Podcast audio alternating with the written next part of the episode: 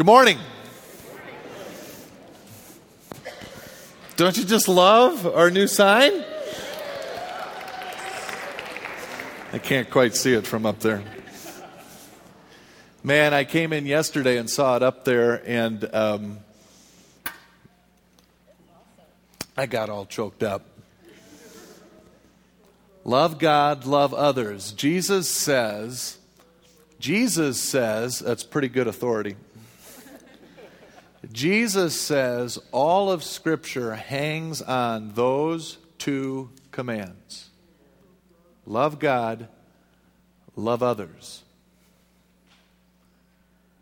And so that means that there isn't anything that I or anyone can preach from the Bible about what it means to be a Christian and a Christ follower, about what it means to know God, there isn't anything that I can preach from the Bible that doesn't somehow point to those two commands. And it means if anything is preached or taught that doesn't somehow point to those two commands, it is not biblical. It is not Christian.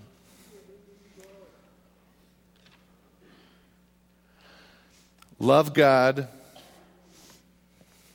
love others. I, you know, I know they don't like it when I do this, but I can't help it. Mark and Diane Kirsting, your generosity in putting that up there on the signs in the building. Thank you guys so much. And John Strathman. John Strathman, who put that up there and still lives to tell about it. Thank you, John.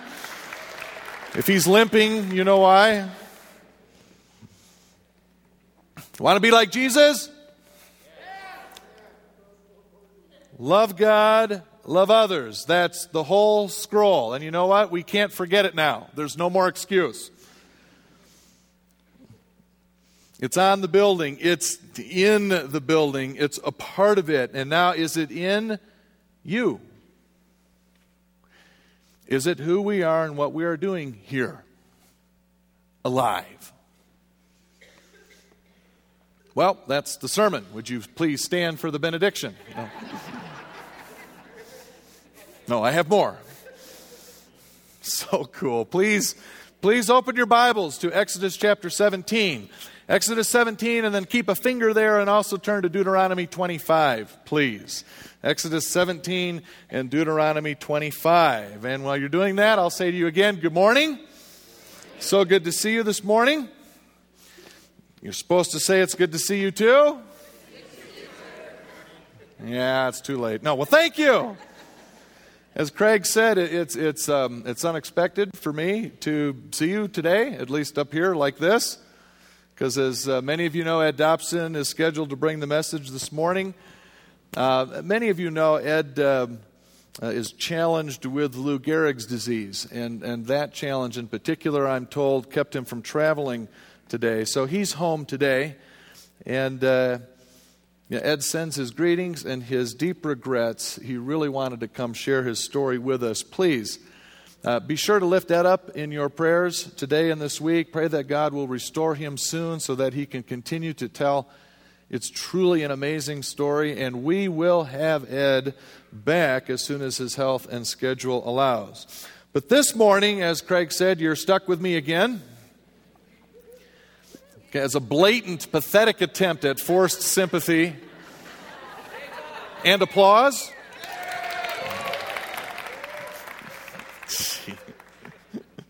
It's always, um, it's always interesting and challenging when unexpected opportunities to preach present themselves last minute like this. You know, do I find another guest speaker? You know, if uh, that sort of seemed like passing on the burden, so I thought, well, I shouldn't do that. If I preach, do I continue in Exodus, you know, ahead of schedule? You know, do I do something entirely different? So it's interesting and challenging, and it's always a bit um, troubling for me, at least, when, when I don't feel like I, you know, I, have had enough time to prepare or to sit with and dwell on um, the message. So please uh, pray for me this morning. Um, this past week, uh, I was traveling with our community life director, Ryan Long, and some of our youth and young adult uh, leadership. We went to Catalyst, Catalyst West, a leadership convention in California. I know some of you have heard of it.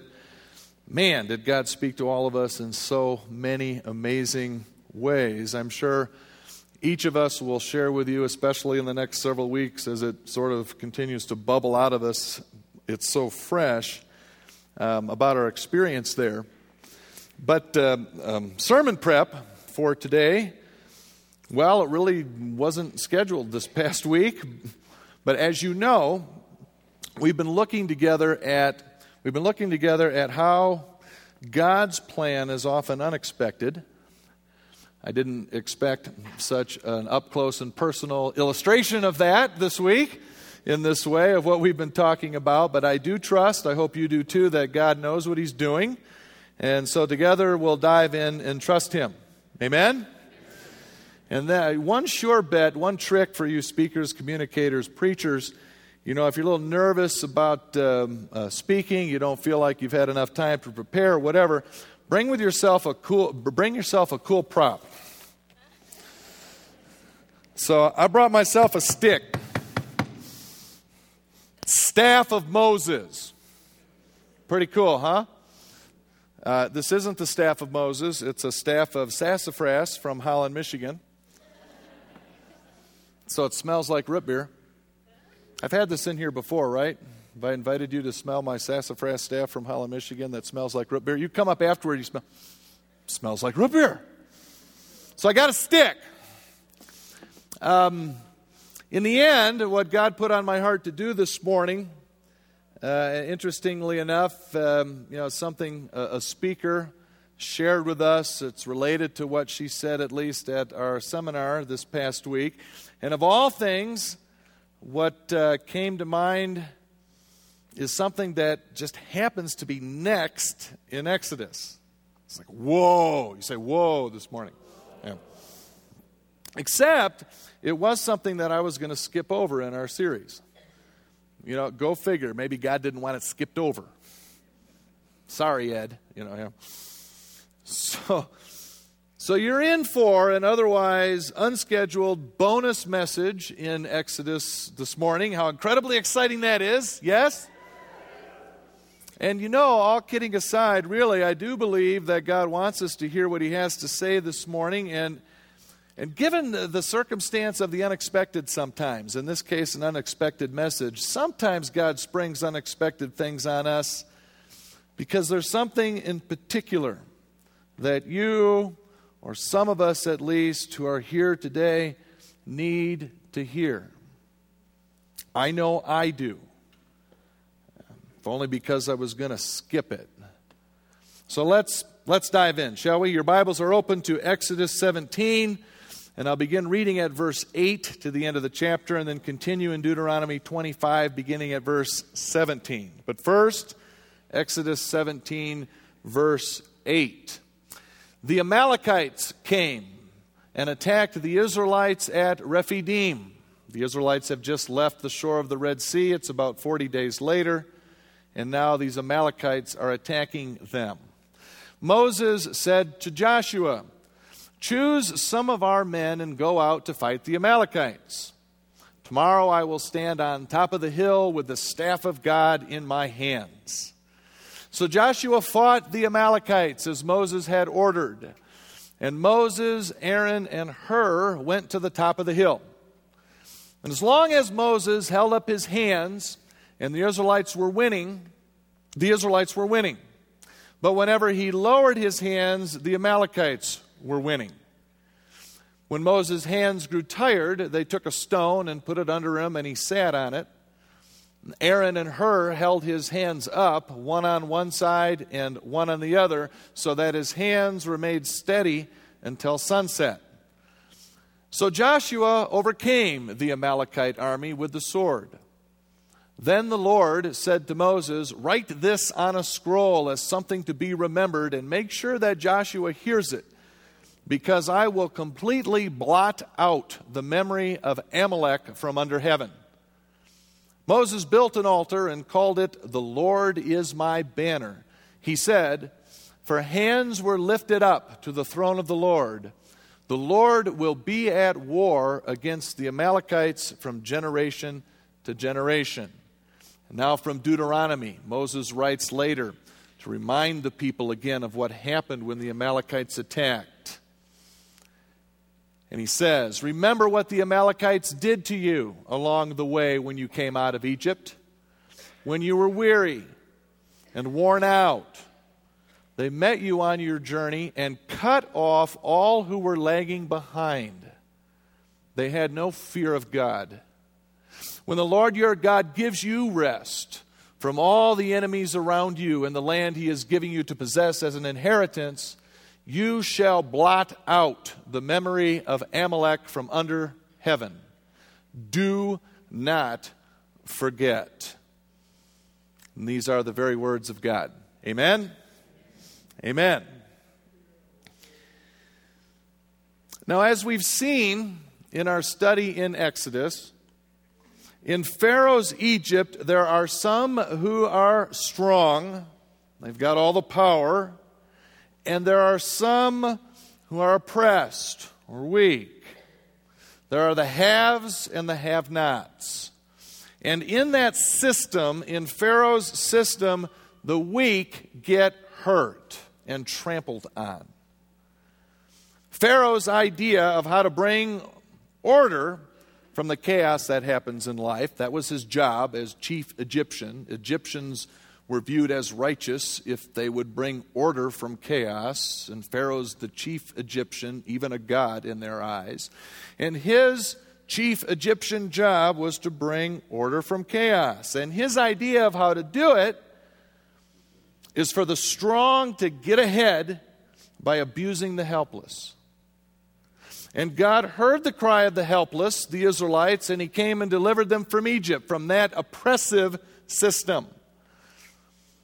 And one thing that God wanted His people to never forget, He wants His people to never ever lose their sensitivity for the poor, the helpless, the weak, the oppressed, and the broken. And so, God, as part of Israel's desert training to be his people, began to teach them the importance of hearing the cry of those who suffer. And I think that's maybe why God allowed the Amalekites, uh, Amalekites to attack Israel. The Amalekites specialized in slave training. Deeply ironic, if not appropriate, because Israel is learning how to be free from being a slave. And so those slave traders attack this newly free but still struggling with a slave mentality and heart people. And so the Amalekites attack. But they make a serious mistake. Well, perhaps they make more than one mistake, I'm sure, but one serious mistake they made in particular is one I bet if they could take it back, they would. And the mistake they make is the Amalekites attack the rear of Israel's people, those who were weaker and struggling and lagging behind. And my friends, their mistake, well, let me put it this way God doesn't react kindly when the struggling are attacked.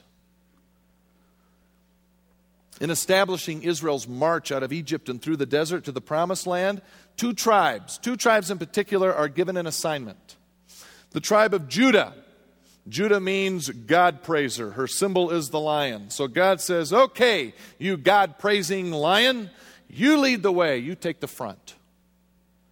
And then God says, and Dan, tribe of Dan, you take up the rear. Now, the symbol of Dan is a snake. And immediately we go, uh oh. Because we strongly suspect there's going to be trouble with Dan, the snake in the back. It's not snakes in an airplane, but it's snakes in the back.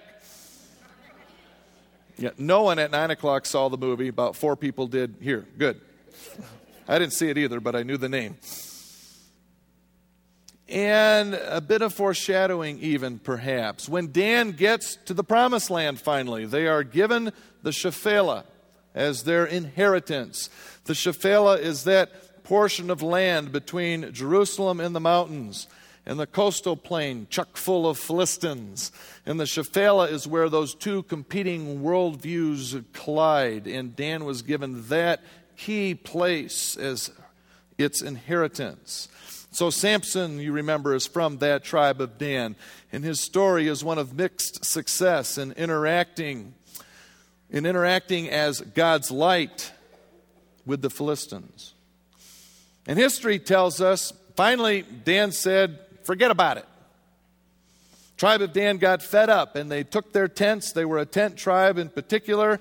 They took their tents. They were fed up with being so close to the Philistines all the time. And they finally left the area, left their inheritance, left where God had planted them, intended them to be, and they went out on their own to take a different land inheritance somewhere else. Well, God didn't plan that. And it's interesting to note that in the list of the tribes of Israel in Revelation, the tribe of Dan is left off the list. Now, I'm not saying they're not saved. We'll leave that to God. But in Jewish thought, at least, the tribe of Judah, the lion up front, the tribe of Judah comes to stand for God's people who carry out their inheritance, their assignments. Imperfectly, of course, until Jesus of the tribe of Judah does it perfectly. But Judah is known for being among the most faithful tribes. And Dan well, Dan represents, in the Jewish way of thinking, those people who say in response to their inherited assignment, those people who say in response, eh, try to spell that. Eh. Oh, she did a good job.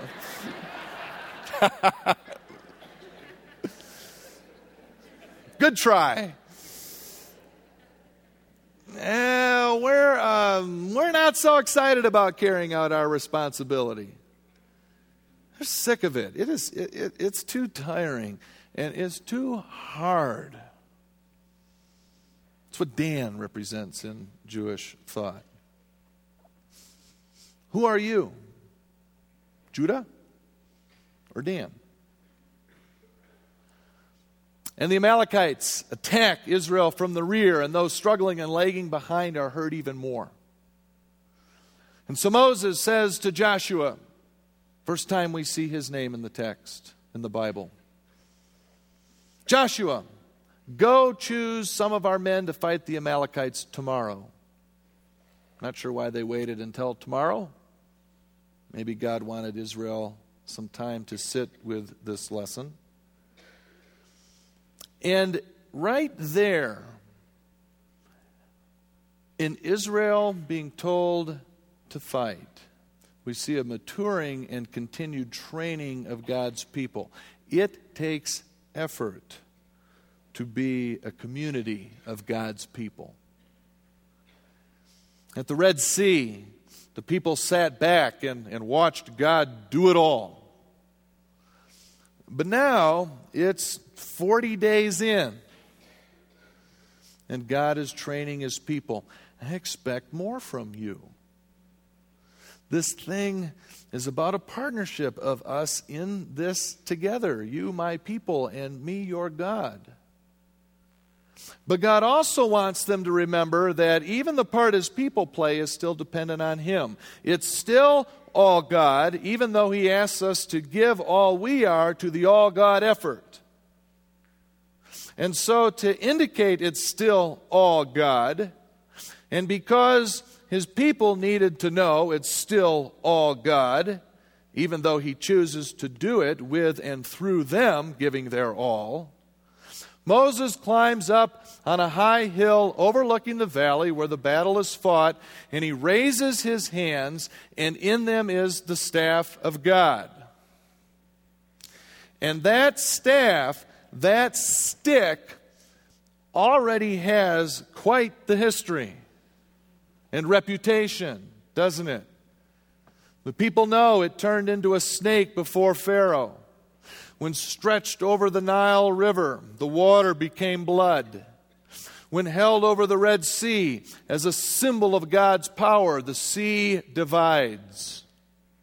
When it struck a rock, water gushed out. It's an impressive stick that Moses is holding.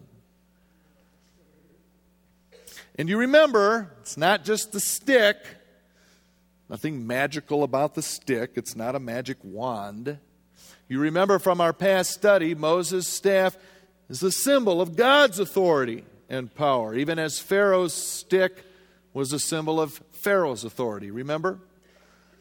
And so Moses says, Tell the people, Joshua, I'll be on that hill over there holding up the symbol of God's power and authority. And so during the battle, the following day, there stands Moses with his hands high and the staff of God in his hands. And when he gets tired, give him a break. He's 80 and he's had an especially tough year. When he gets tired, his two assistants, two disciples, perhaps, Aaron and Hur, help him keep his hands up, one on one side and one on the other. And when the staff is up, Israel is victorious. And when Moses grow, uh, gets tired, before his helpers show up, when he gets tired and the stick lowers, the Amalekites prevail. Probably just see Moses' assistants, Aaron and Hur, that day, right, as the battle gets underway. I don't know where those two are. Maybe they're down near the battle. Maybe they're up halfway up to Moses, but the Bible doesn't tell us. But Maybe they're watching the battle. And they could see if the battle starts out, you know, whatever time it started, maybe 9 o'clock in the morning. Important things tend to happen at 9 o'clock in the morning in the Bible. Moses puts his hands in the air, and there sit Aaron and Hur. Wow, look at that, man. You know, we're kicking some serious Amalekite butt. And they're winning and they're doing good. Then all of a sudden they're watching the battle. They're watching the battle. And Aaron and Hur notice, well, the Amalekites, what's going on? You know, seeing Israelites losing the battle. And then out of the corner of their eye, you know, you know, they see Moses and he's like, you know, he's resting his arms. And then he puts it back up, and then Aaron and Hur's like, oh, look, the battle's going again. You know, it doesn't take long. Yes, Aaron and Hur look at each other. Oh, keep that stick in the air. You know, we'll get done with this thing early. So up they scramble to Moses, right? Keep that thing in the air. It didn't take a rocket scientist. They got a rock for him to sit on, but maybe it took a rock scientist, but not a rocket scientist.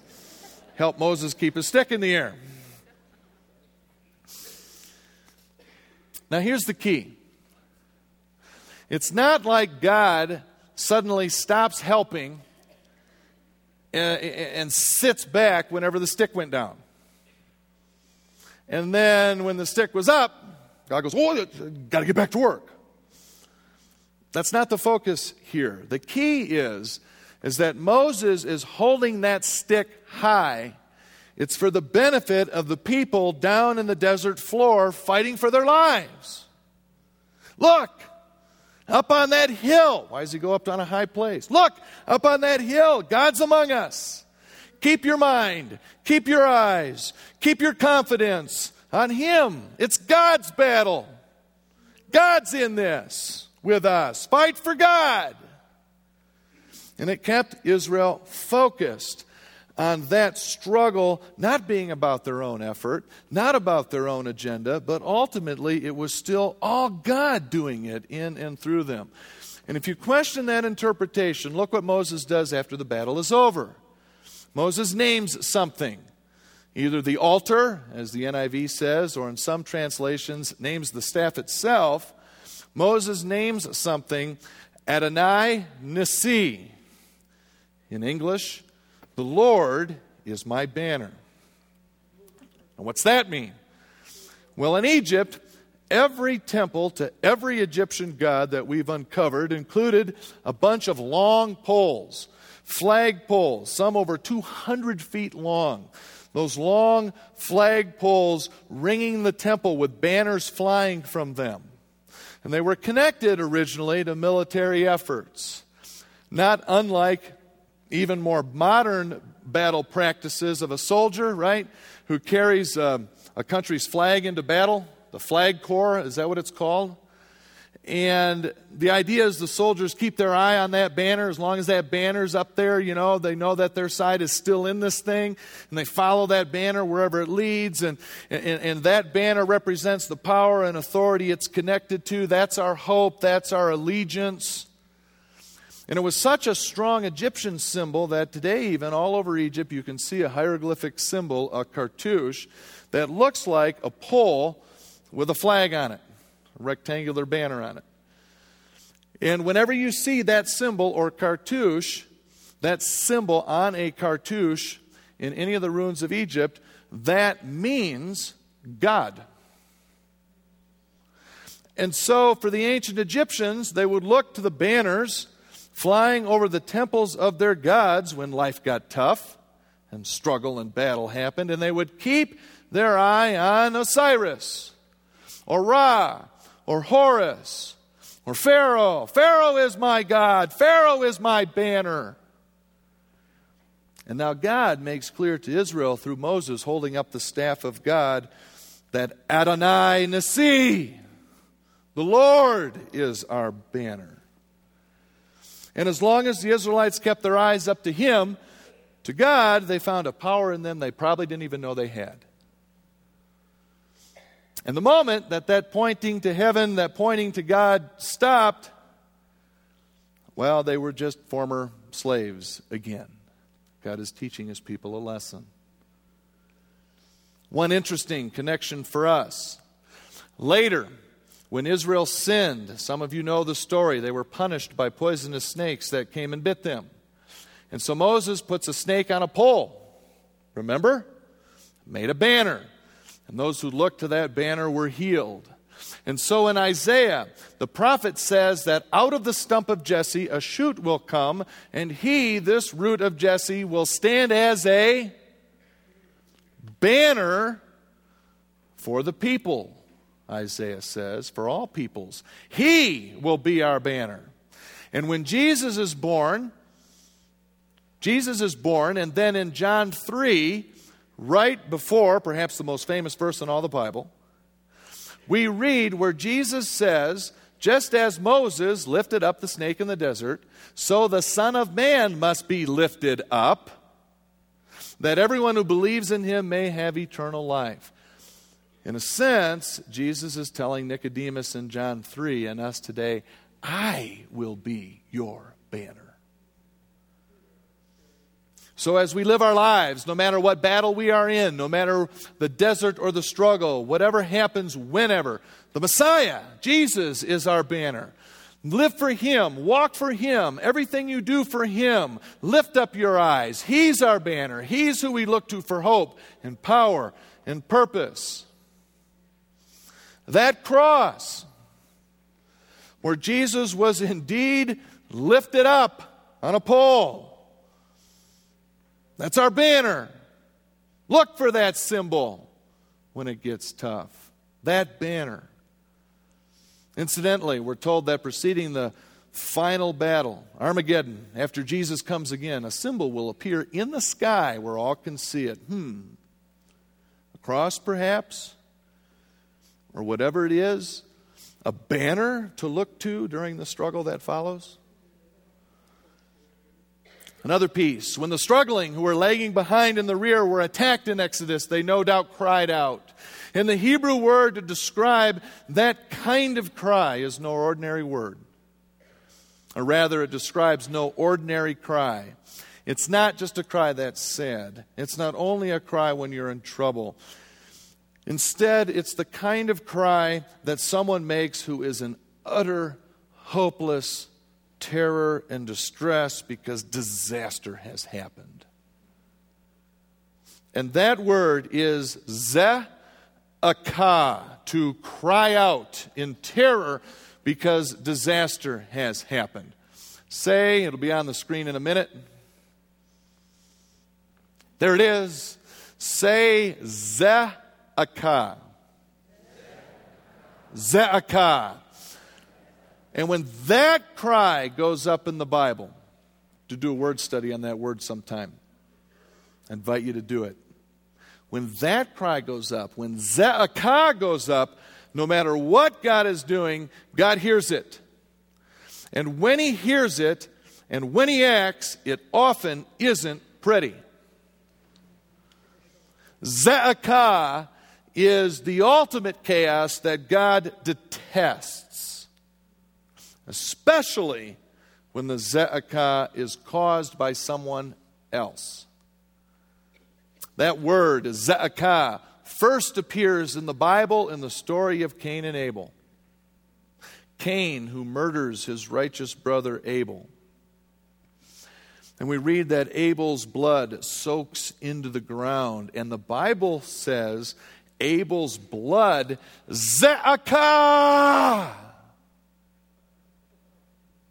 cries out. Ze'akah! And God heard it and banished Cain. And Ze'akah is the cry of Israel in Egypt. Ze'akah is the cry of Moses when they were going to stone him. And Ze'akah is the cry of Mordecai in the book of Esther when all the Jews were going to be killed by Haman. And every time in the Bible, when that cry comes from suffering people, God hears Ze'akah and reacts with great power. By Jesus' time, a strong tradition had developed. They noticed that in Daniel, the coming judge who will judge all the nations, any and all injustice, he will be called the Son of Man. And this Son of Man will bring God's vengeance on anyone who has brought injustice. Now, in Hebrew, man is Adam. So, Son of Man in Hebrew is Son of Adam, Son of Adam. And the tradition became well, who is the son of Adam who has suffered injustice? Well, must be Abel. The one who suffered the very first, least dire injustice in being murdered. Aha, the Jews said in Jesus' day. Someday Abel will be the judge, for he is the son of man. He's the son of Adam. And the tradition went even further. Someday, many Jews thought, the blood of all those oppressed or butchered will do the judging. They will be the judge. And there are indeed other hints in the Bible that somehow, some way, even in the New Testament, that the saints will somehow share in this judging responsibility with Jesus in judging the nations. Now, whether you agree with all that about Abel or not, when Jesus calls himself the Son of Man, he not only says, I, like Abel, will suffer, but he also says, I will be vindicated, for one day I will judge.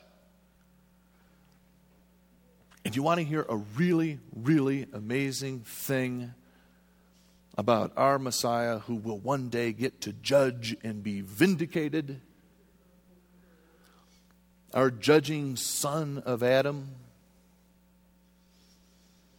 I'll bet most of you know the story. One day, a paralyzed man is lowered down through the roof, and before Jesus raises him up off his mat, Jesus says, your sins are forgiven. And some Pharisees there that day say, Hey, what? How can you say that? And Jesus says, In order that you may know that the Son of Man has the power to, and they were all thinking to judge the wicked, because that's what Daniel's Son of Man does. But instead, Jesus says, I say this in order that you may know that that Son of Man has the power to forgive. Whoa! And it blew their minds. We so often only read that passage as, look, there it is, more proof that Jesus is God. And it is that. But the punch is, is he's playing with their idea of Son of Man. They knew very well that he could judge, but they, forgive? Daniel, Son of Man? This vengeance guy that is going to forgive? Jesus says, yeah.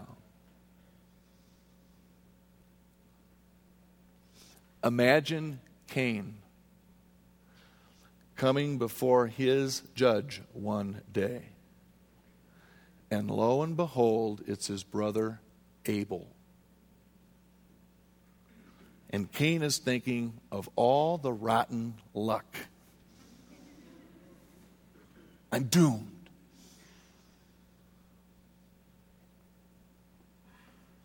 But then, as we continue to watch, Abel looks his brother Cain in the eye and he says, I forgive you.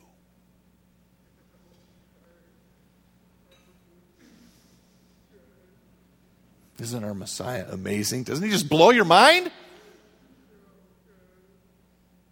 So when Ze'ekah comes, God reacts. In Exodus, Amalek is defeated, and God says to Moses, Write this down. First time in the Bible, God says, Write this down. And so write this down. I will completely blot out the memory of Amalek. I will be at war with Amalek forever. Soon after Israel gets to the promised land, Saul gets the job. His job as king to end the war against the Amalekites still running amok, tormenting Israel. But he doesn't do it. Saul fails and he loses his kingship. And because Saul failed to get rid of the Amalekites, something God told them, don't forget it. One Amalekite descendant gets permission to kill every Jew in the world. His name is Haman, descendant of the Amalekites. Did you know? And so God raises up a young woman a descendant of Saul who failed, no less. And God raises up this young woman and gives to this girl, Esther, the privilege of being God's instrument to finally defeat Amalek. And through great personal sacrifice, and at great risk, she does it. And you know, our task today is the same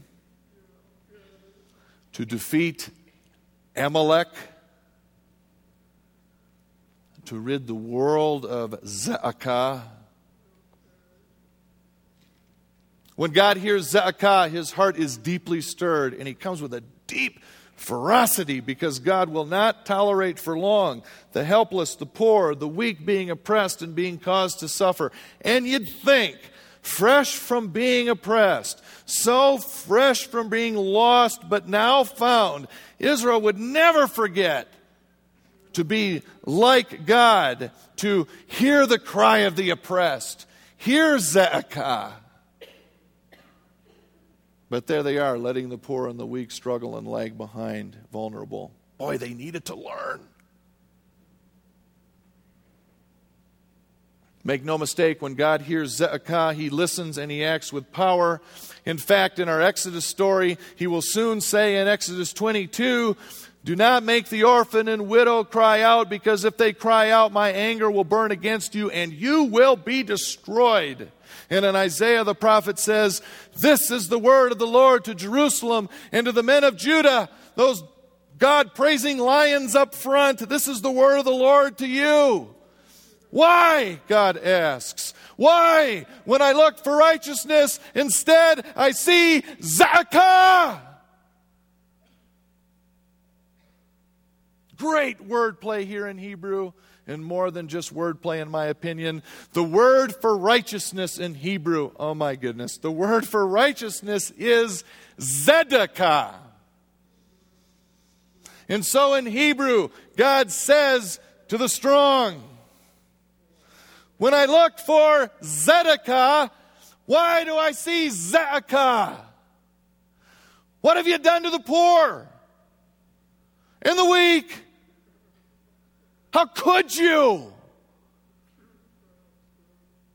Don't you remember you were in Egypt?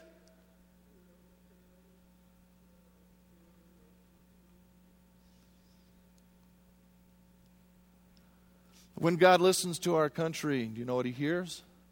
When He listens to our hometown, when He listens to Littleton, Colorado, do you know what He hears? When God listens to West Bowles Community Church, do you know what He hears? He hears the homeless, He hears the single parent, He hears the pregnant teen, He hears the unborn. He hears the elderly abandoned, alone in a nursing home.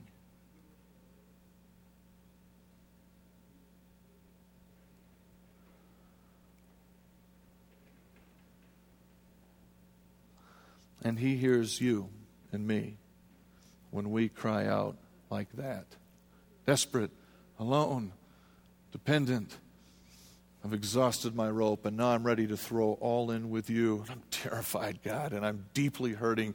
Disaster has happened in my life. And so you cry out, Zaka! And God hears you and hears us. He hears Ze'akah, and when he hears it, he acts in power. And while God hears and acts on Ze'akah, do we, who are strong, God brought Israel to the promised land to become his witness, his partner, really. He brought them to become, he would say at Sinai, a kingdom of priests. Moses beat Martin Luther to that. He wanted them to be like him, to walk in his ways. And if they were going to be like him and walk in his ways, they, like God, needed to hear and respond to Ze'akah. Do not forget, he said, write this down.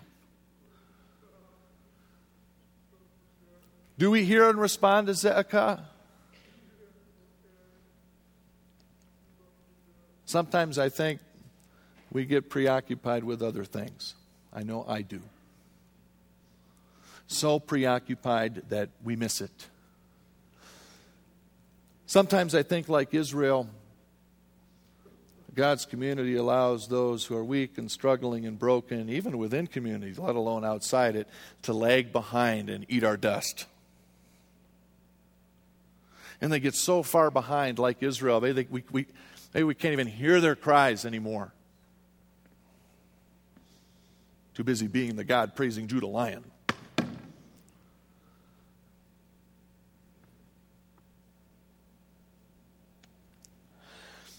It's so wonderful to stand and say, The Lord is my banner, let's live for God. But or and.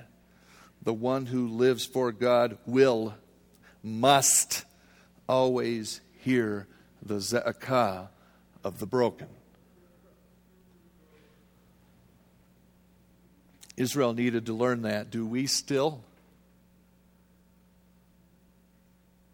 Will we listen for and hear and do something about the Ze'akah in our world, our community,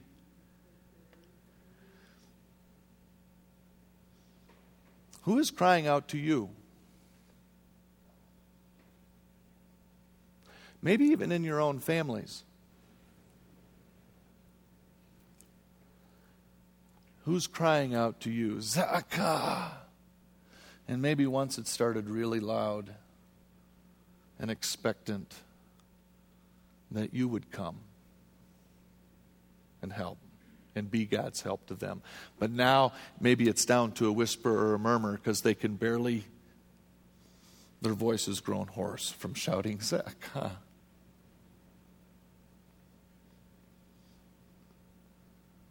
Who's crying Ze'akah to you? Your husband? Your wife? Your kids?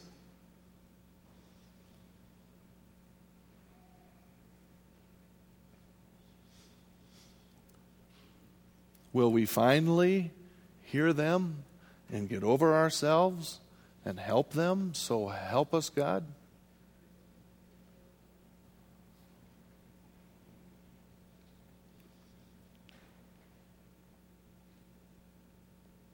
In planning the series of Exodus, I didn't even hear the lesson when I read it. Oops. That's too important to miss.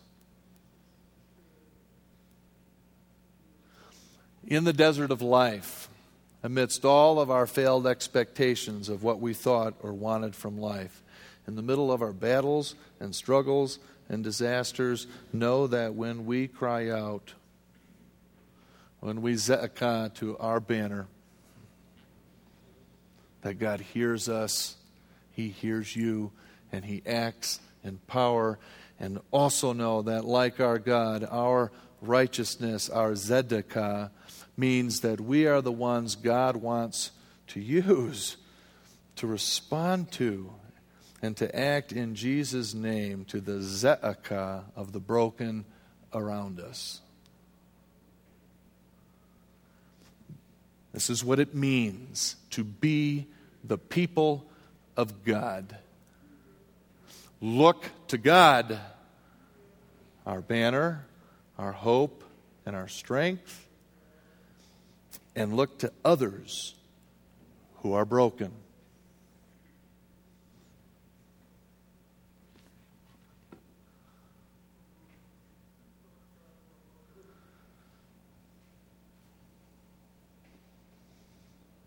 Love God. Love others. All Scripture hangs on these two commands. Even Exodus 17. Well, I'll be. Let's pray.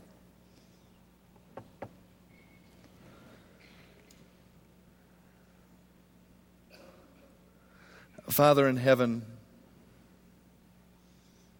help us in particular that when we are strong and you give us rest from our enemies, from tough things in life, that we do not forget the very first thing you told to be written down, that we do not forget that we are in your name to be a war against Amalek forever.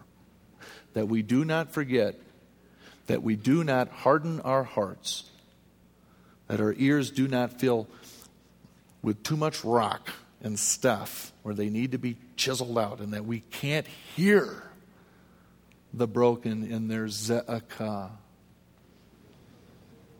Give us new eyes and ears and hearts and hands and feet to respond to the ze'akah around us, Father, to tell them about the peace and rest ultimately, ultimately that they have only in Jesus, to share with them his story and our story in him.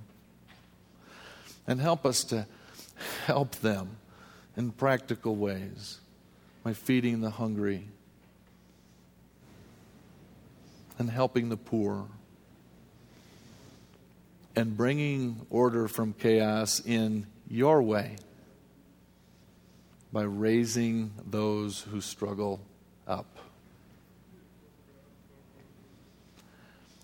Father, we can't do it without you. We want to partner with you in this. Help us to be humble enough to allow you to work through us and in us and with us in that way, even as we give our all. We love you. And in Jesus' name we pray. And all God's people said, Amen.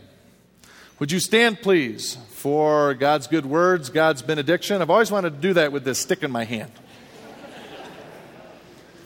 It seems appropriate, it ought to be Shema.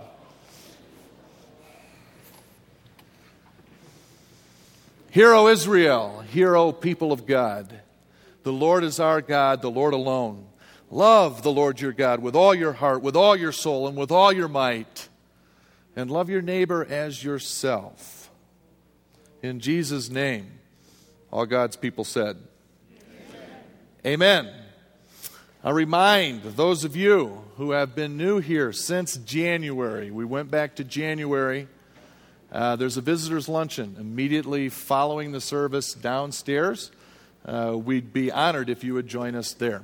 God bless you all. Go in peace.